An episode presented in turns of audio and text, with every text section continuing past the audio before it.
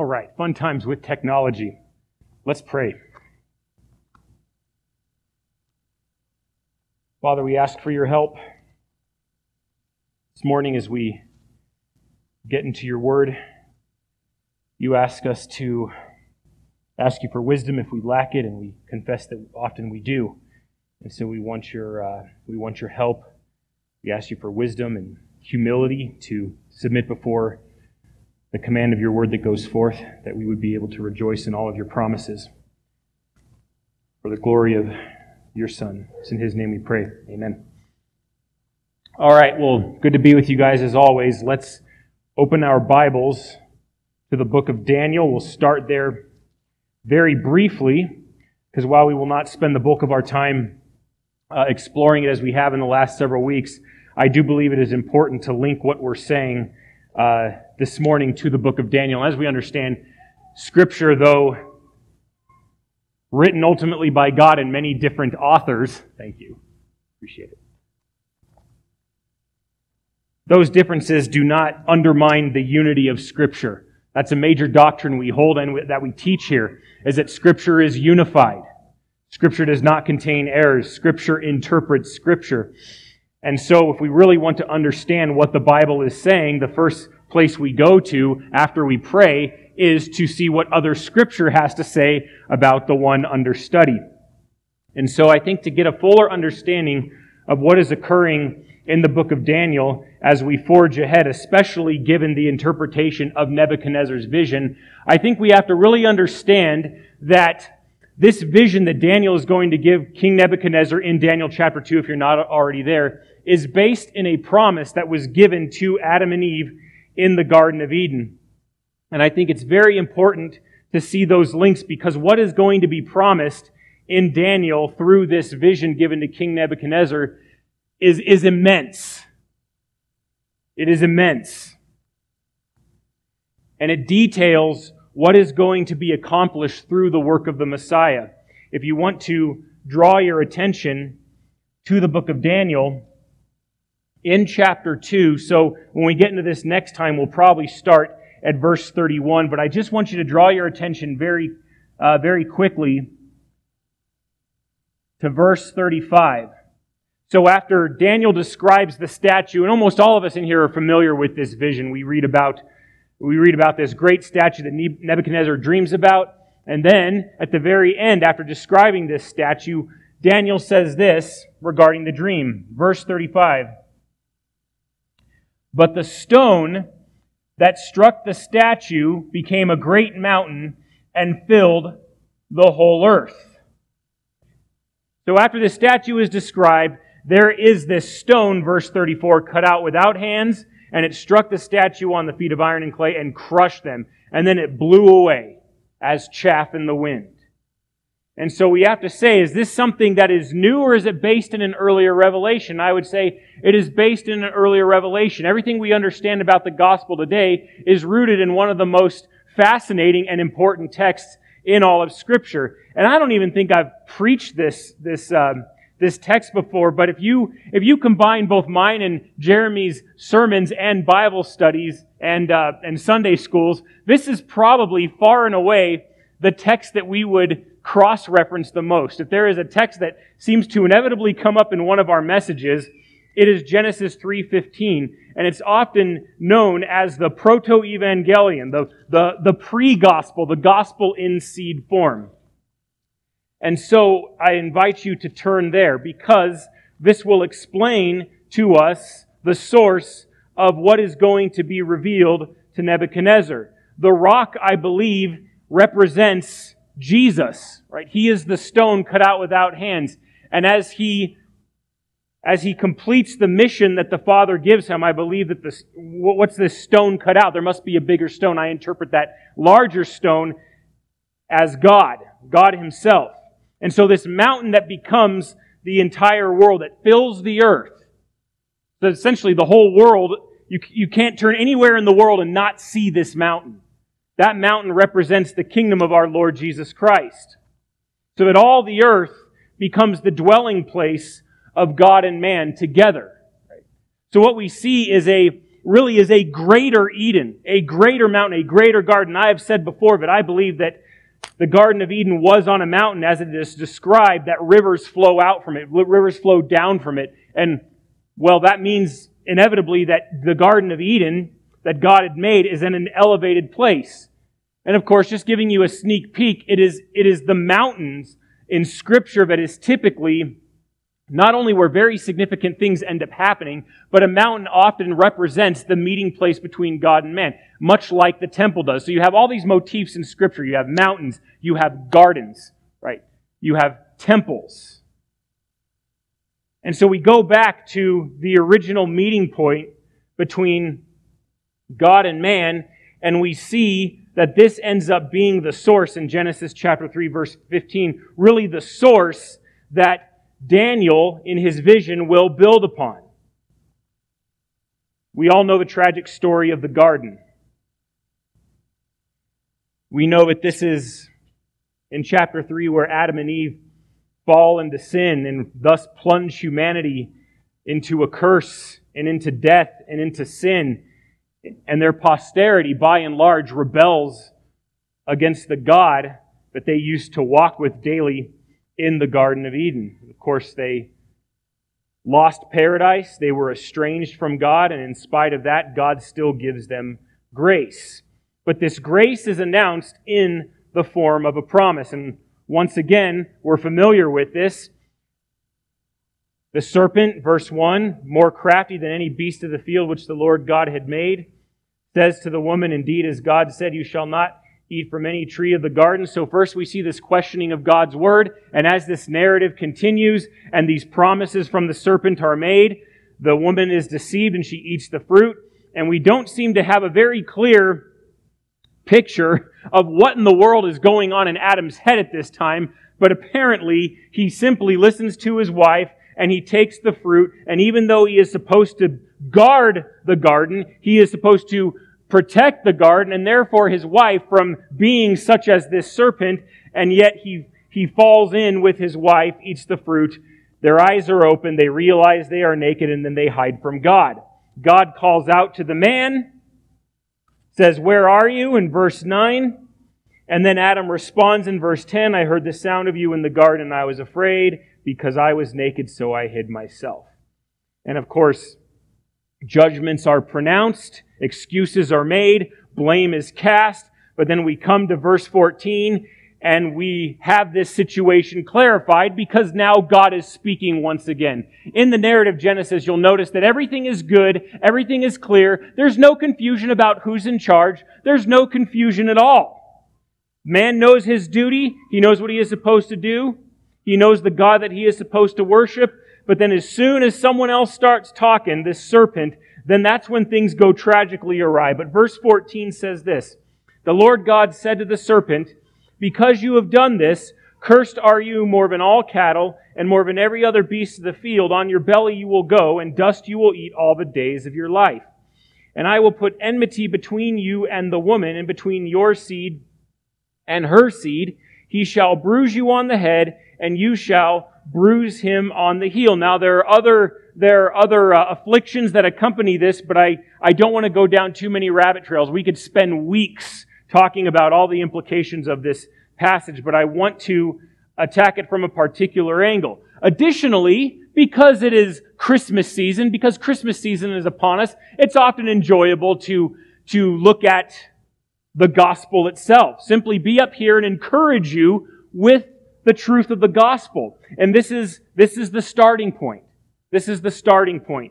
This is where this initial promise is, a promise of God or from God of a redeemer, of a Messiah are announced. And then the rest of scripture is really an expansion of that. And as you read through the narrative of the Bible and the tragedy that is human history, we see these promises given details. We see them expand. We're given more and more light as the biblical narrative continues. And of course, as God's people, we can rejoice in that, that God has not left us to our own devices. We can rejoice in the fact that He has given us His salvation, that He has given good news to us, that He has, from our standpoint, sent a Redeemer, the Lord Jesus Christ, who is our Lord and our Savior. And from, once again, the standpoint of Daniel, we are living in the midst of seeing that mountain grow.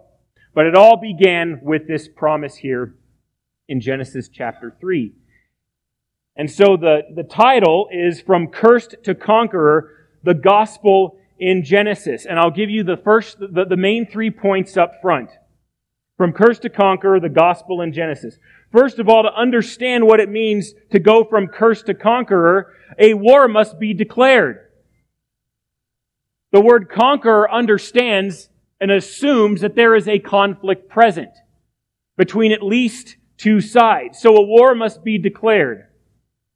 Secondly, a promise must be preserved. We have to understand something. This promise was made a long time ago.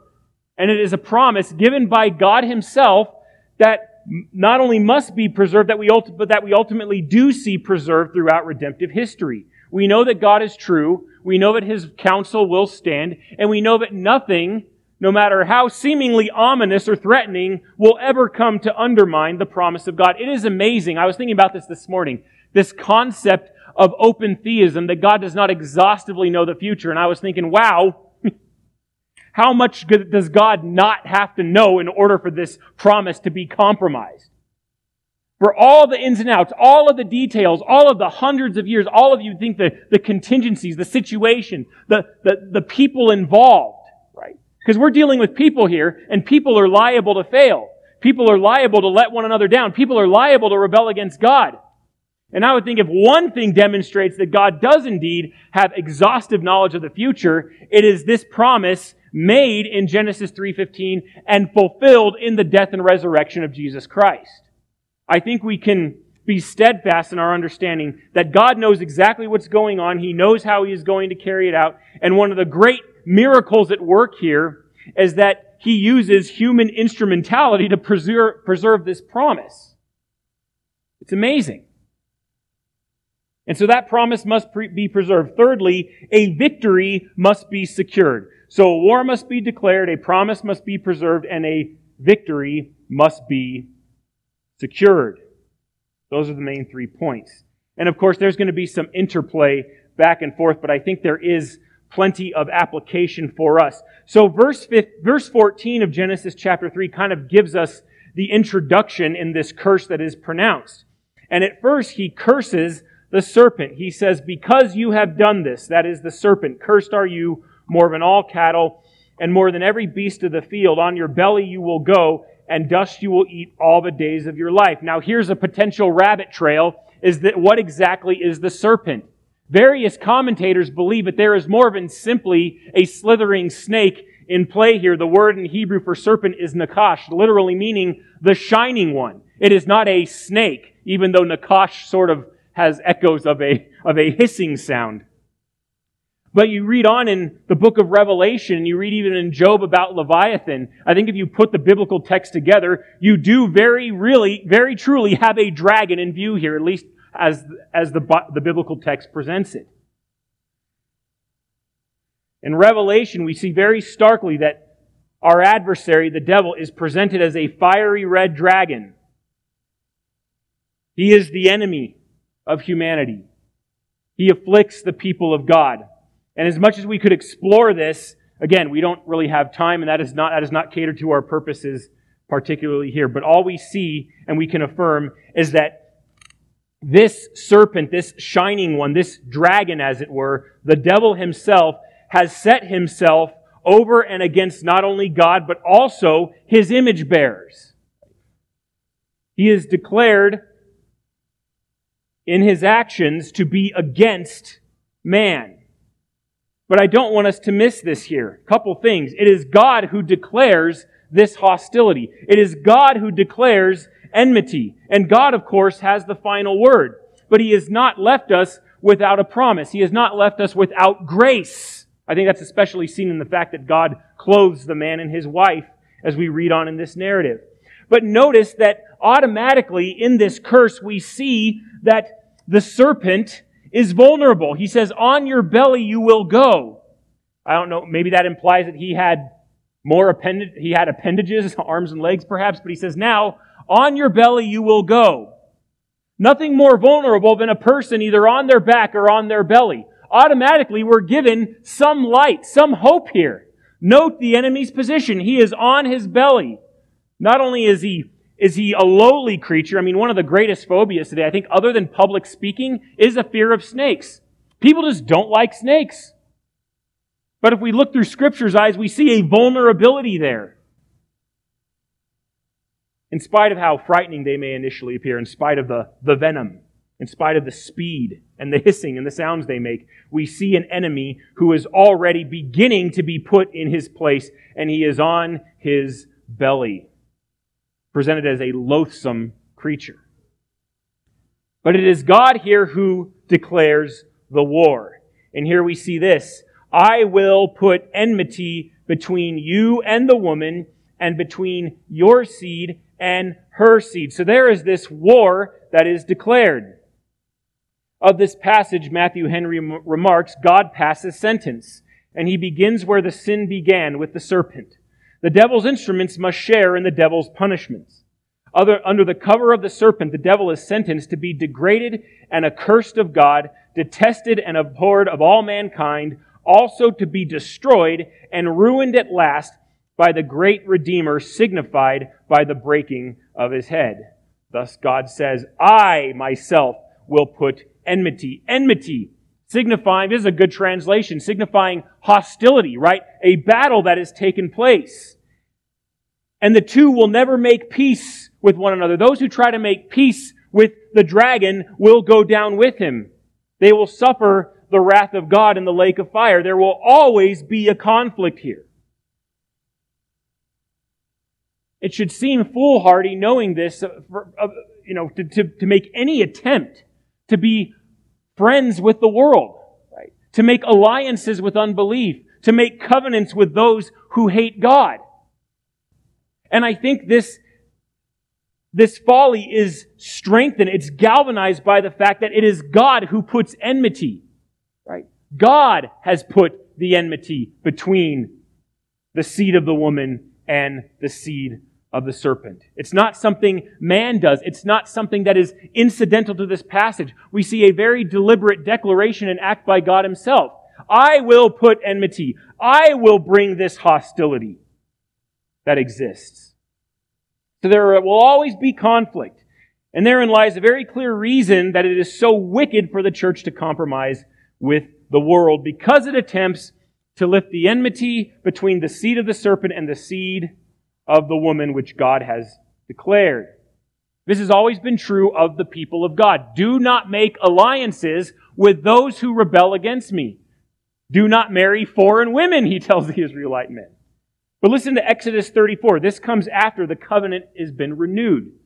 Remember, Moses comes down the mountain. He sees, he sees the Israelites partying like it's 1999, engrossed in sin, worshiping the golden calf. And in a fit of anger, he throws down the stone tablets, breaks them. And then God gives him new tablets in Exodus 34. Then God said, Behold, I am going to make a covenant. Before all your people, I will perform miracles which have not been produced in all the earth, nor among any of the nations and all the people among you whom you live will see the working of the Lord, for it is a fearful thing that I am going to perform with you. Be sure to observe what I am commanding you this day. Behold, I am going to drive out the Am- Amorite before you, and the Canaanite, the Hittite, the Perizzite, the Hivite, and the Jebusite. So he's going nation by nation. These are all the peoples I'm going to drive out. And if I'm going to drive them out, don't make friends with them. It's a great illustration even of the sanctifying process.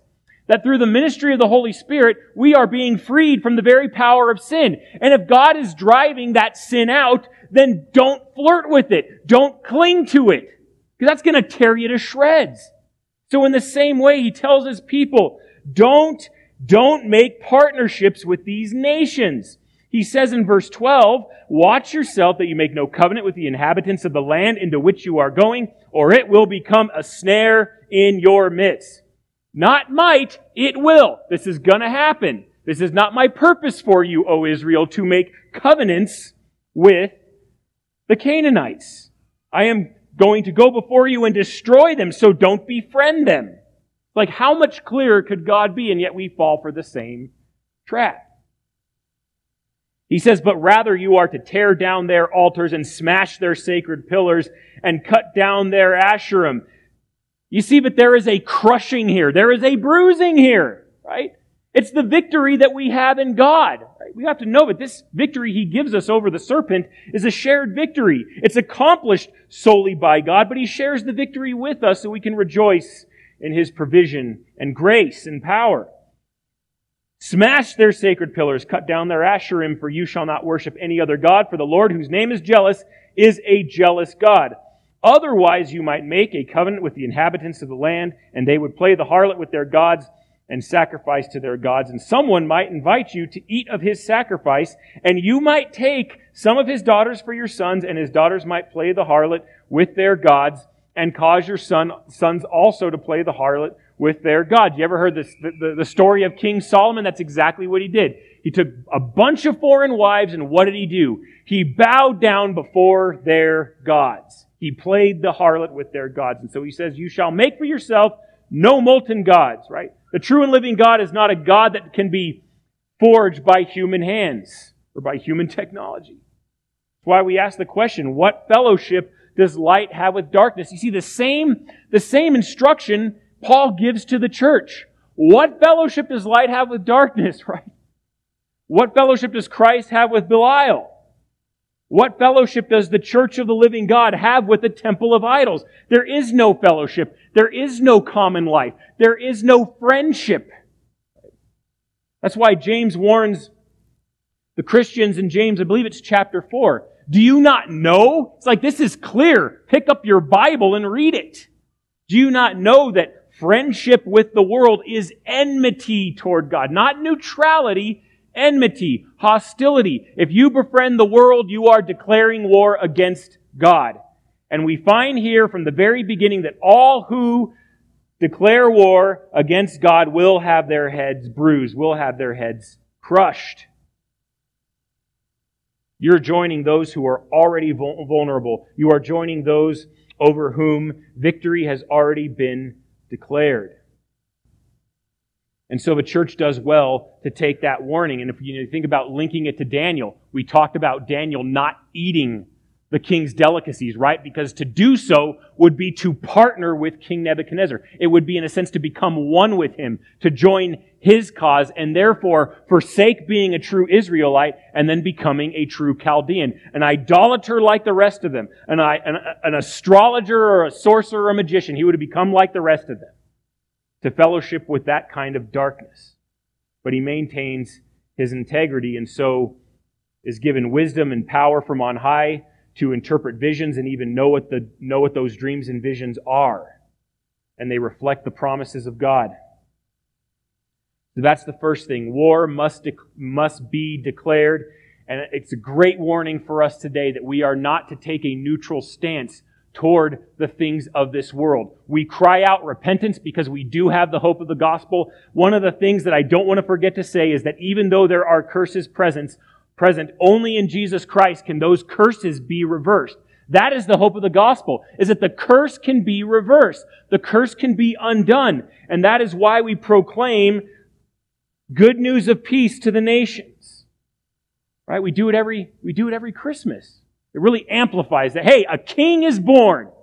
Unto us a child is born, unto us a son is given. All that good news from Isaiah chapter 9 the increase of his government, his kingdom. There will be no end. Right? The mountain is going to grow. Inevitably, unstoppably, irresistibly. So that only one king will matter. Great reminder for us today. So a war must be declared. Secondly, a promise must be preserved. And so here is the promise, the great promise of a deliverer of salvation. He says, I will put enmity between you and the woman, and between your seed and her seed. Note that there in verse 15. Between your seed and her seed. So we really see a battle of seeds going on, right? Seed referring simply to offspring, right? And seed ultimately refers to singular. It is pointing toward the work of Jesus Christ. We don't want to miss that. Right? not plural. This is not going to come down to many people and a great collaborative effort to redeem humanity from the clutches of sin and death. No, it's going to come down to one person. To seed, not meaning many, but to seed meaning one that is Christ.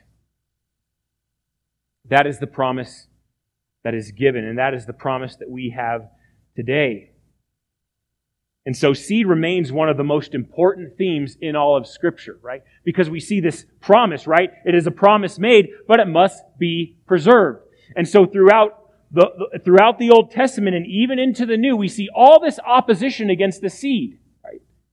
Very important theme. But before we even talk about that opposition, let's, let's, let's bring up to, let's bring us up to speed here in the Scripture. If you go to Genesis chapter 12, Enter Abram. Now the Lord said to Abram, verse 1, Go forth from your country and from your relatives and from your father's house to the land which I will show you, and I will make you a great nation, and I will bless you, and I will make your name great, and so you shall be a blessing. And I will bless those who bless you, and the one who curses you I will curse and in you all the families of the earth will be blessed. So through Abraham's seed, through his offspring, all of the earth will be blessed. And of course, we find a problem here from a human point of view, at least, is that Sarah is barren, and they are both old people. they are well past childbearing age, and yet God gives this promise to him. He appears to him again, if you want to flip forward to, to chapter 15. After these things, the, the word of the Lord came to Abram in a vision, saying, Do not fear, Abram, I am a shield to you. Your reward shall be very great. Abram said, O Lord God, what will you give me since I am childless, and the heir of my house is Eliezer of Damascus? And Abram said, Since you have given no offspring to me, one born in my house is, is my heir. Then behold, the word of the Lord came to him, saying, I love this. All this, all this talk, right? All this, but God this, but God that. But then the word of the Lord said, This man will not be your heir, but one who will come forth from your own body, he shall be your heir. And he took him outside and said, Now look toward the heavens and count the stars if you are able to count them. And he said to him, So shall your descendants, i.e., so shall your seed be, so shall your offspring be. And don't miss this, verse 6, and he believed in the Lord, and he reckoned it to him as righteousness. That's how we know how people in the Old Testament were saved. They believed in the promises of God and they were justified even as we are today. We have imputed to our account an alien righteousness, not a righteousness of our own making or conjuring, but the righteousness of Christ himself. That is God's promise. So in chapter 16 of Genesis, we see this. In verse 11, the angel of the Lord said to her further, that is Sarai, behold, you are with child, and you will bear a son. Oh, sorry, that's Hagar. So this, pro- so, so this is made to Hagar. Don't miss this. Verse 11. And you shall call his name Ishmael because the Lord has given heed to your affliction. He will be a wild donkey of a man. His hand will be against everyone and everyone's hand will be against him. So there in a sense is a counterfeit. Ishmael is not the promised seed even though there was unbelief involved, right? Abram, take Hagar, your, your maidservant, have seed with her. But that went against the promise of God. It was to come from Abram's body, but it was, but it was Sarah, here Sarai, was to bear a son. And so in chapter 17, he comes to Abram again, who, who is 99 at this time. And he says in verse 2, I will multiply you exceedingly. He says, You will be a father of a multitude of nations. Therefore, your name will be called Abraham. Verse 6, I will make you exceedingly fruitful, and I will make nations of you, and kings will come forth from you, and I will establish my covenant between me and you and your offspring, your seed after you through their generations, for an everlasting covenant, and, and be God to you and to your descendants after you. So he's declaring this promise, and then from that promise, he said, here's these, here's these itinerant benefits. Not only are you going to have offspring, you're going to have a son. I'm promising you land. I'm promising you a nation. I'm promising you blessing. I mean, these are, these are huge promises, nearly unfathomable from his point of view. But what do we read? He believes God, and it is reckoned to him as righteousness. This is simply the promise that is expanded from Genesis chapter 3 verse 15. There will be seed involved. There will be, there will be a, a human being, a man. You think that's really an awesome promise, considering that it was just a man who plunged the entire world into death and sin. But God makes this promise. God often works in very ironic ways, right? It was a man who messed everything up, and then it becomes a man, right? The last Adam, the life-giving spirit who, who gives salvation to sinners. I mean, from our standpoint, we should think, how, how what's going to happen here? How well can this go? Well, if it's based in the promises of God, it can go greater than we can ever even imagine. This promise is going to be preserved. So this is the seed in question. God reaches out to the pagan Abraham, gives him life, gives him righteousness, and so we see that the seed, the Redeemer, will come through his line. And so in this, we, we, we, we see revealed all kinds of potential. We say potential because they're never really going to happen because the Word of God is ultimately never really threatened. Right? The Word of God will stand. But even though the devil has judgment and a curse, right? The invoking of divine judgment put upon him. He will not admit defeat. And so we see through the same narrative all of these apparent dangers to this promise. And yet God preserves that promise, right? I mean, we can't really talk, we can't really go into great detail about talking about giants, but no sooner have we received the promise that the Messiah will be a man than the entire human genome and race is corrupted by the sons of God when they go into the sons of man and offspring are born to them. And more importantly than even this is that the entire world all of mankind except Noah is plunged into wickedness. Okay? If all of the world is in sin, if all in the, all in the world are rebelling against God, then how is this promise going to ever be fulfilled? That's a good question. But then we read this, but Noah found grace in the eyes of the Lord. That's how, guys, it's always grace. The answer is always, only ever grace. And so, we're saved. So there's this potential threat, and yet Noah finds grace in the eyes of the Lord. And that grace continues, this grace of preserving the seed. So even though there is an apparent threat by the enemy who knows the Messiah will be a man, this threat is abated by the intervention of God. And we find that God is not threatened in the least. He will keep his promise he will preserve his seed. Many threats, many threats and obstacles. Just to kind of categorize them here, we'll move through them quickly.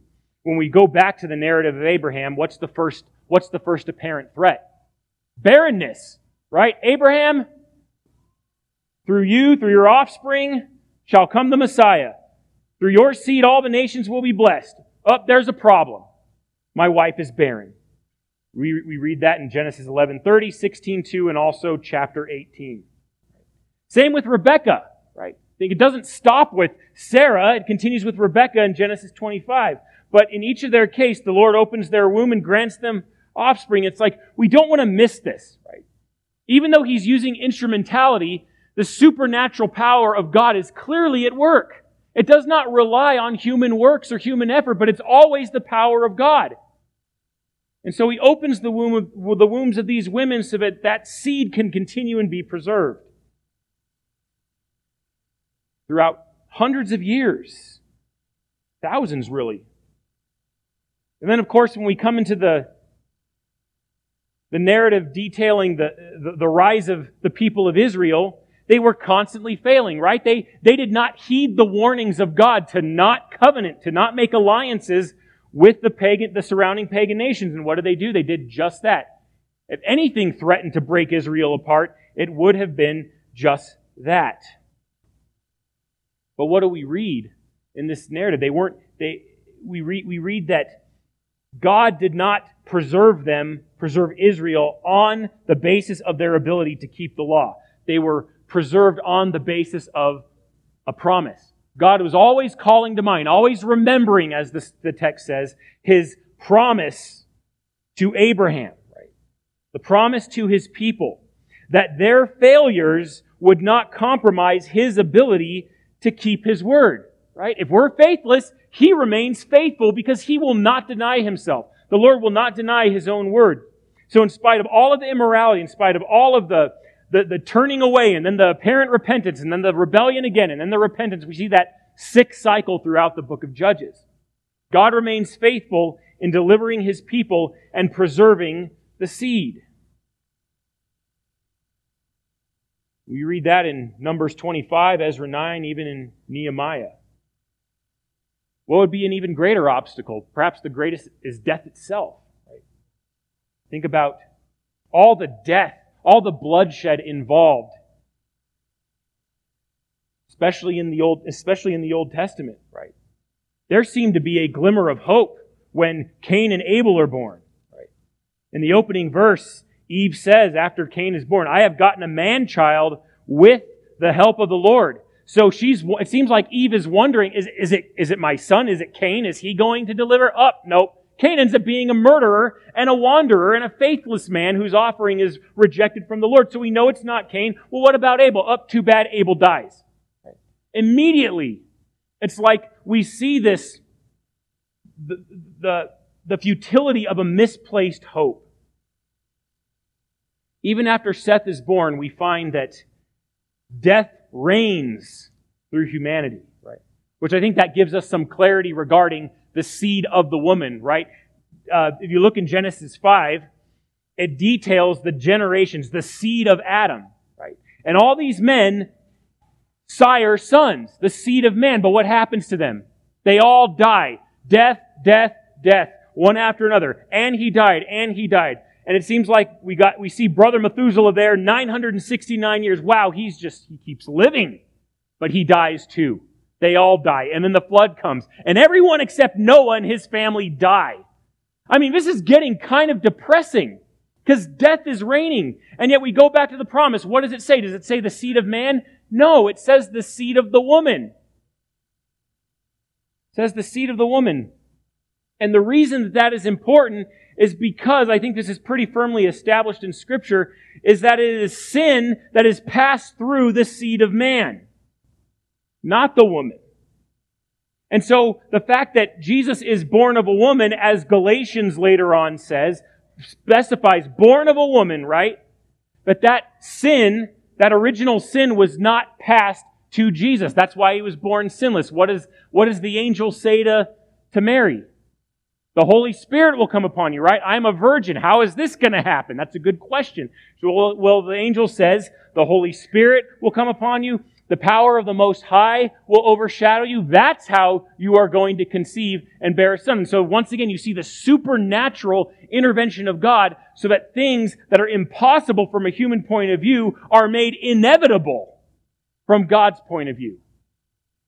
And what are we asked to do? We are asked to trust Him. We are asked to believe in His Word and what He reveals.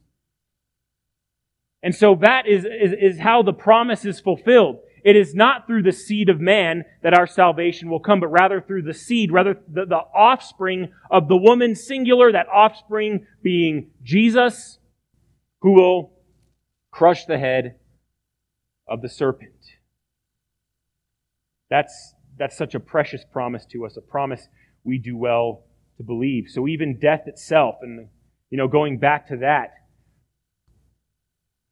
if you are familiar with the story of the kings, right? If you read First and Second Samuel, First and Second Kings, First and Second Chronicles, you see some of these horrific acts perpetrated by people who claim to be the people of Yahweh.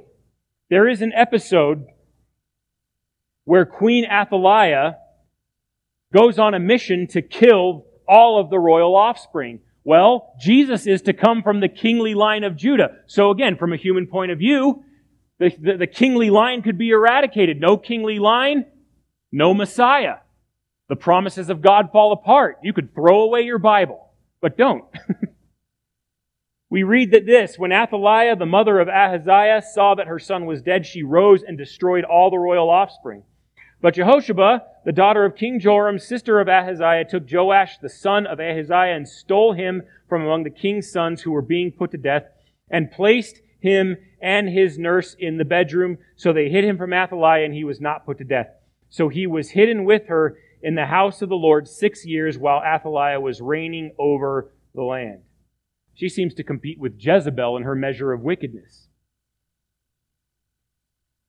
But our greatest threat has always been death. And of course, we see death lurking. But the promises of God against this promised seed remain fixed. So even though it seems to have come down to one of the royal line, he was hidden and he lived.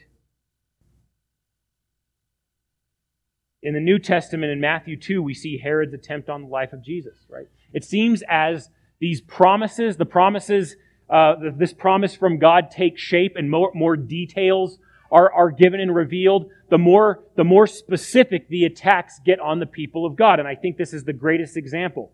Now we know who it is. Now we know who this Savior is who's born. All right, let's go after him. So, this satanic attack on Christ, Herod's attempt, where he goes and he murders all the male children under two. But Jesus,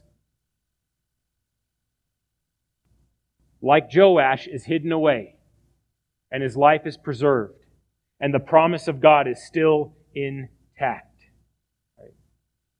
God simply has a way of making sure that his word comes to pass. And it's like you think about it, how, what is what is the life expectancy of a promise you make? Right? What how what is the lifespan of a guarantee? Most of them have expiration dates. You say something, you don't know if it's going to be true in five minutes. I mean, look what we're witnessing, right? What's the weather like in Colorado today? I don't know. Ask me in 15 minutes. It's sunny and 68 at 8 a.m. and then by 7 p.m. it's not sunny and it's negative 22. I mean, human, human words, human promises, human guarantees are by and large futile. We, we, we make guarantees, we want to keep our word, and there's so many mitigating factors. And we see sometimes the, the very promises we made, the very guarantees, they, we seem so optimistic at the time, and they fall flat on their face. And yet here we have the promise of God being kept intact for well over 4,000 years against every kind, against every threat imaginable.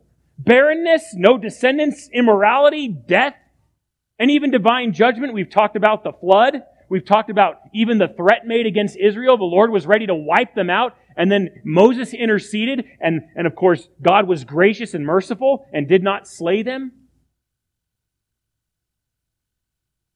And we just talked about the problem of inborn sin, but Galatians 4 4 says this But when the fullness of time came, God sent forth his Son, born of a woman, born under the law, so that he might redeem those who were under the law, that we might receive the adoption as sons. So there is the preservation of the seed. And along with these, promises are made by God himself. I think we have time for this. Because again, we have to go on what the Bible says. These are not fleeting promises that without any detail we can look back at the body of Holy Writ and see, yes, God has clearly given these promises. We read in Genesis 45, 7, that the seed is preserved through Joseph. I mean, chalk that up to another one. The promise is preserved even through a great famine. Who saw that coming? God did. He even declared it and brought it about. But in Genesis 45, 7, we read this, God sent me before you to preserve for you a remnant in the earth and to keep you alive by a great deliverance. What a foreshadowing of the gospel that is. We live in light of that great deliverance. How, that's why the, the that's why the scripture marvels. What, what are we to do if we neglect so great a salvation? You're killing yourself. You're crazy to, to neglect so great of a deliverance. So that's the testimony Joseph. In 2 Kings 19, 29 to 31, we read this, Then this shall be a sign for you. You will eat this year what grows of itself, in the second year what springs from the same, and in the third year sow, reap, plant vineyards, and eat their fruit. The surviving remnant of the house of Judah will again take root downward and bear fruit upward. For out of Jerusalem will go forth a remnant, and out of Mount Zion survivors. The zeal of the Lord will perform this. Once again, talking about a surviving remnant, even through exile, the Lord will keep his promises. We got to add that in light of Daniel, right? Even the, the seed will be preserved even through exile and the coming and going of all of these nations, some with some pagan kings, some righteous kings. But even displaced from Israel, right? Not only is God's presence not compromised, but neither are his promises. Ezra 9. After all that has come upon us for our evil deeds and our great guilt, since you, our, our God, have requited us less than our iniquities deserve and have given us an escaped remnant as this, shall we again break your commandments and intermarry with the peoples who commit these abominations? There it is. Once again, those partnerships making the same mistakes. Back to the text. Would you not be angry with us to the point of destruction until there is no remnant nor any who escape? O Lord God of Israel, you are righteous, for we have been left an escaped remnant as it is this day. Behold, we are before you in our guilt. No one can stand before you because of this. Good news. The gospel is able to make you stand. God is gracious and he keeps his promises. Isaiah 6:13 yet there will be a tenth portion in it and it will be subject to burning like a terebinth or an oak whose stump remains when it is felled the holy seed is its stump right even though Israel is cut off there a stump will remain they will not be completely uprooted God will keep his promises and from that stump there will be a branch and that branch will be the Lord Jesus Christ himself. Now, into the New Testament from Romans 11. I say then, God has not rejected his people, has he? May it never be, for I too am an Israelite, a descendant of Abraham, of the tribe of Benjamin. So after the gospel is, comes full force through the death and resurrection of Jesus Christ, the question becomes, well, what does God do with this race through whom he preserved his seed? and therefore his promise. Has he cast them off? Paul says, not at all. I'm the first one to prove that. I'm, a, I'm an Israelite. I'm from the tribe of Benjamin, and God saved me. He can, and if he can save me, he can save any Jew. God has not rejected his people whom he foreknew. And then you go down to verse 5 of Romans 11. In the same way, then, there is also come to be at the present time a remnant according to God's gracious choice.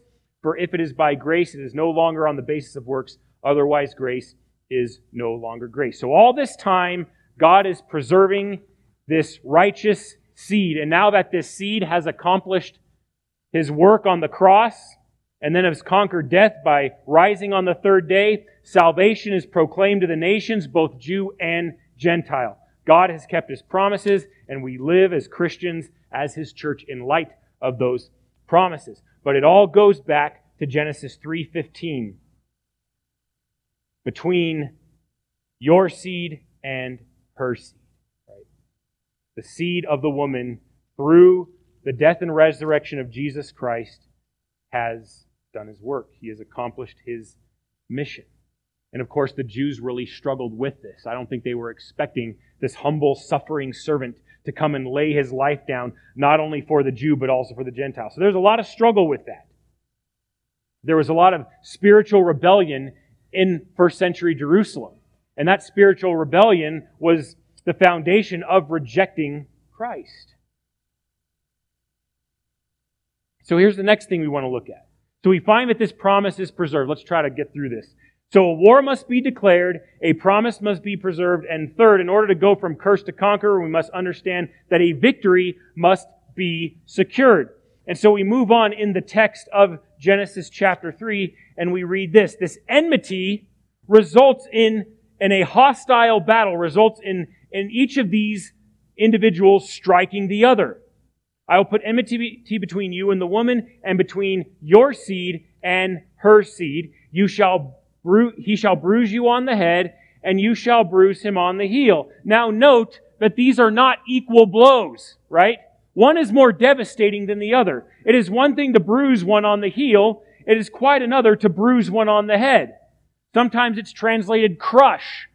Right? Sometimes it's understood as to be overwhelmed. It's not just a wound on his head that he will recover from. He will be broken and that without remedy. And we find that the Messiah will be bruised on the heel, but this bruising will not be nearly as devastating. It will not be the same devastating wound that it is to the serpent. Now, when we see Jesus hanging on the cross, yeah, we may think, oh, surely he's defeated. He has been beaten beyond re- recognition. He's been spat upon. He's been cursed. He's been rejected. There he is hanging helplessly on the cross. But only through the eyes of faith can we see that as a conquering act. That when Christ is on the cross, though through worldly unbelieving eyes he may seem to be a defeated, helpless victim, through heaven's eyes, he is proclaiming victory against all principalities and powers. That is a, the cross becomes a winning move. And of course, that is solidified when he rises on the third day, thus proving that death could not hold him, that his sacrifice before the Father was received, that he lived a perfect life, and that he was raised for our justification. Everything that the Lord Jesus did was righteous, and that righteousness is now, can now be imputed to our account by grace through faith. So we see the marvel of how this all fits together. That when Jesus died on the cross and rose again, he beat the serpent. It is, it is a wonder why we keep implying that somehow we're losing the battle down here. The battle down here was won a long time ago, and we are living in light of that growing present victory. That's why we should be excited about the gospel. That it's not merely just to save souls. We are preaching the kingdom of a glorious resurrected Lord who proclaims victory to the captives, whose kingdom is advancing inevitably so that the whole, the whole world will be filled with the mountain of God. That is, will will be done on earth as it is in heaven. And we see an interplay in this too throughout scriptures as we've just described. That there will be, there will be occasions in Scripture where there is a bruising of the heel, right? This striking is going on back and forth until the final blow of the cross, but bruising the heel, we've talked about it. We've talked about the giants, right? The Nephilim, wickedness, slavery in Egypt, persecution by the Philistines, the siege of Jerusalem by King Sennacherib, the exile. All episodes of bruising the heel. But then we see bruising the head of the serpent. The flood, right? Where wicked men are wiped out killing the firstborn in Egypt, the humiliation of the Egyptian pantheon, cutting off the head of Goliath. Right? That was an episode of crushing the head of the serpent. The return from exile. And of course, culminating in the work of Christ on the cross. So there's sort of this back and forth until the final blow has been delivered. So back to the text. You shall bruise, he shall bruise you on the head and you shall bruise him on the heel. So I want to expand briefly on what it is that is being bruised here, because it's not just, here, here's the thing. Our destiny, right? Our entire eternity is tied up in what this deliverer is able to do. When we talk, even though it talks about seed singular, we are also the seed by faith, by virtue of our faith in Christ. We become holy seed we become true offspring of Abraham, as the New Testament teaches, right? It's not, it's not the physical offspring that matters. It is the spiritual offspring. Abraham had faith, so we have faith, and so we become true children of Abraham, even though we are Gentiles by faith in the Lord Jesus Christ. And so, what this seed represents when it comes to the serpent, it doesn't just represent Satan as an individual. It represents Satan's entire enterprise, right? Don't miss that. It's not as if Satan has just been stagnant operating on his own. He is not a lone wolf. He has his emissaries. He has his allies. He has his programs. In the same manner that God has his people, right? Satan has his people. Satan has his seed. Satan has his offspring, right? What does John the Baptist, John the Reformed Baptist, tell the, the scribes and Pharisees when he sees them when he's baptizing out in the wilderness? He says, you brood of vipers, right? You offspring, you seed of snakes. This goes all the way back to Genesis 3.15. John the Baptist knows his Bible. He's identifying them. He's identifying who they are in, in their hearts by their very nature. They descend from this, they are the seed of the serpent. They descend from Satan. Jesus does the same thing in similar fashion. I believe it's Matthew 23, where he says, hypocrites, brood of vipers, right? Same thing. He is identifying them. You are of your father, the devil, he calls them in the Gospel of John. He's not just making a petty remark. He's identifying their origin. He's identifying where their allegiances lie, who they are partnered with. You are the seed of the dragon. For all to see, no wonder they were so angry at him, among other reasons. But that is what this bruising, that is what this overwhelming involves, right? The Gospel of John says, and the light shines in the darkness, and the darkness has not overcome it. Right? The darkness cannot overcome the light. In fact, the light will overcome the darkness and does so as the power of the gospel goes forth and does its work. We see that incrementally. The light daily overcoming the darkness. And though it may seem that the darkness is strong or that the darkness is insurmountable, quite the opposite is true. It is the light that cannot be defeated because that is the light of our Lord Jesus Christ who brings us victory over the enemy. And so what is being bruised? What is being crushed? We were saying the devil's entire enterprise. And it's helpful, it's helpful to us in our understanding of the gospel to know what is being undermined. Right?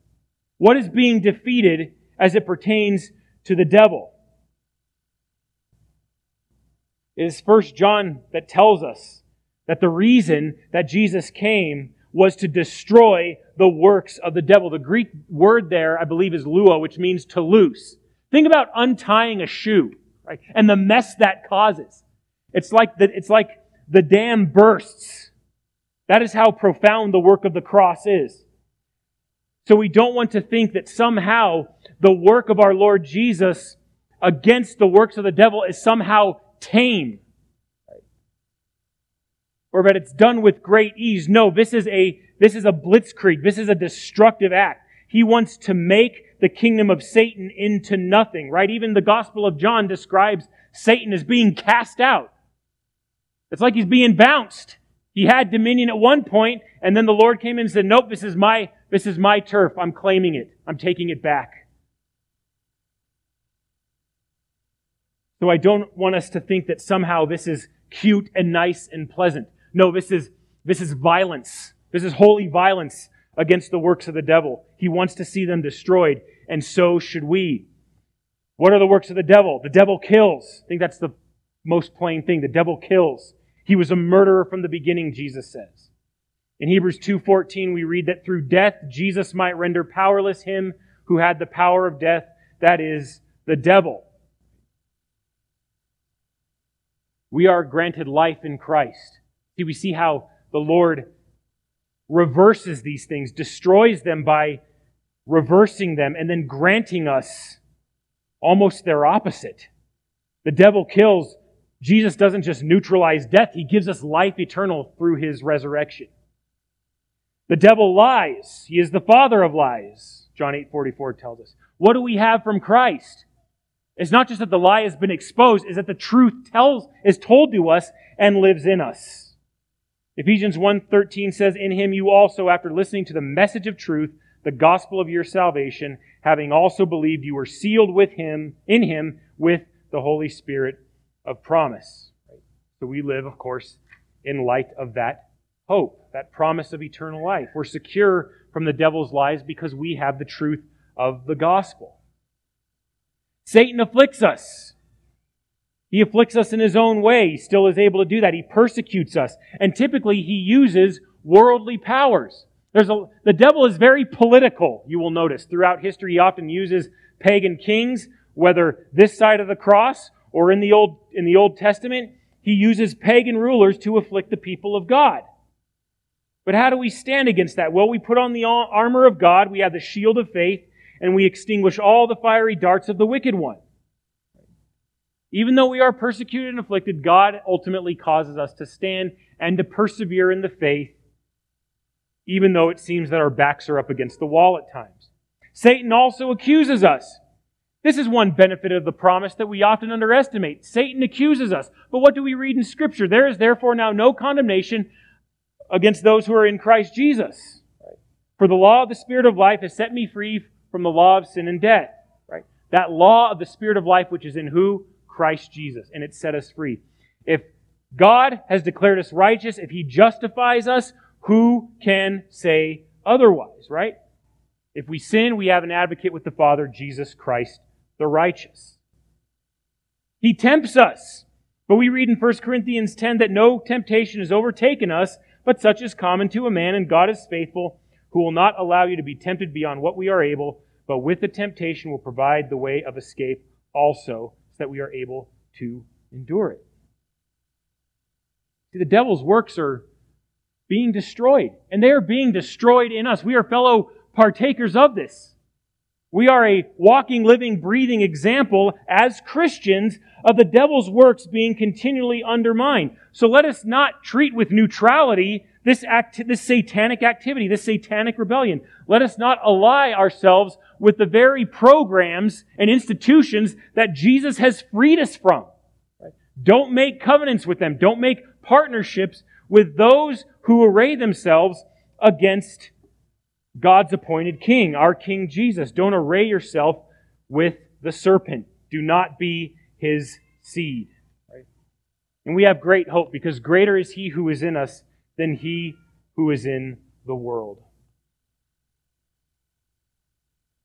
Christ is with us, and if he is with us, then who can be against us? And that is the great story of Christianity. That is the great story of redemption, is that our enemy is not just neutralized. He is not just defeated, he is crushed, he is destroyed. That, that is graphic. It is meant to be graphic.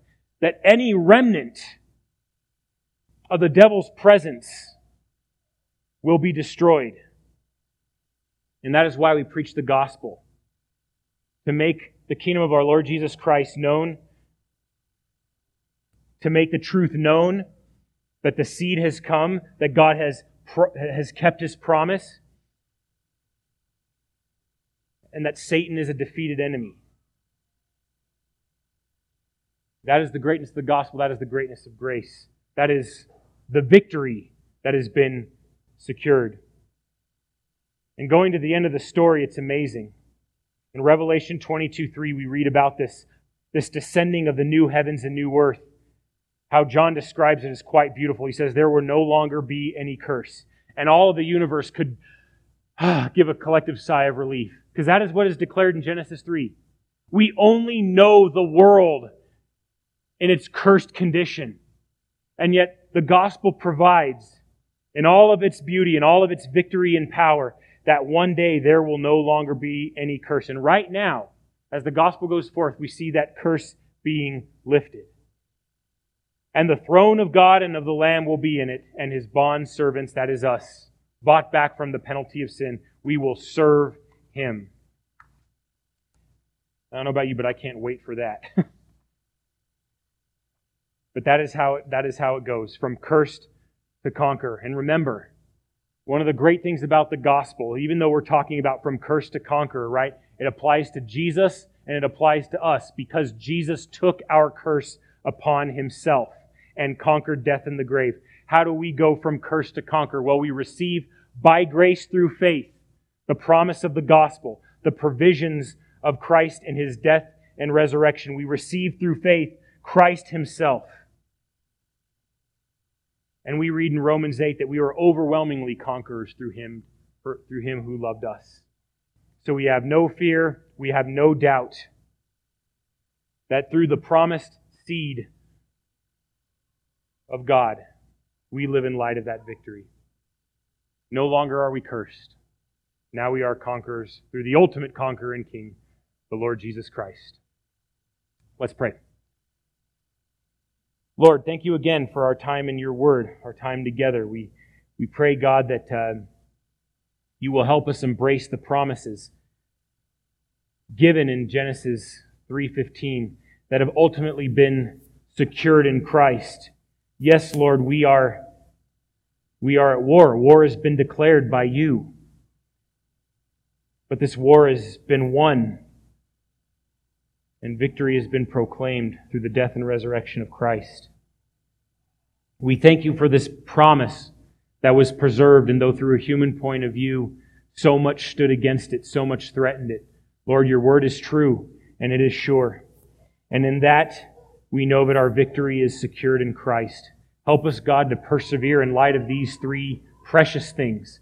And there's so much more that could be unpacked from this passage, but or we can take respite, we can have peace, knowing that if you are for us, nothing can be against us. Thank you, Lord, for our, our conquering King, that we can in him go from cursed to conquered, that the curse over us has been lifted because our Savior has become a curse for us. And that now we can stand not cursed, but blessed and triumphant and joyful in you.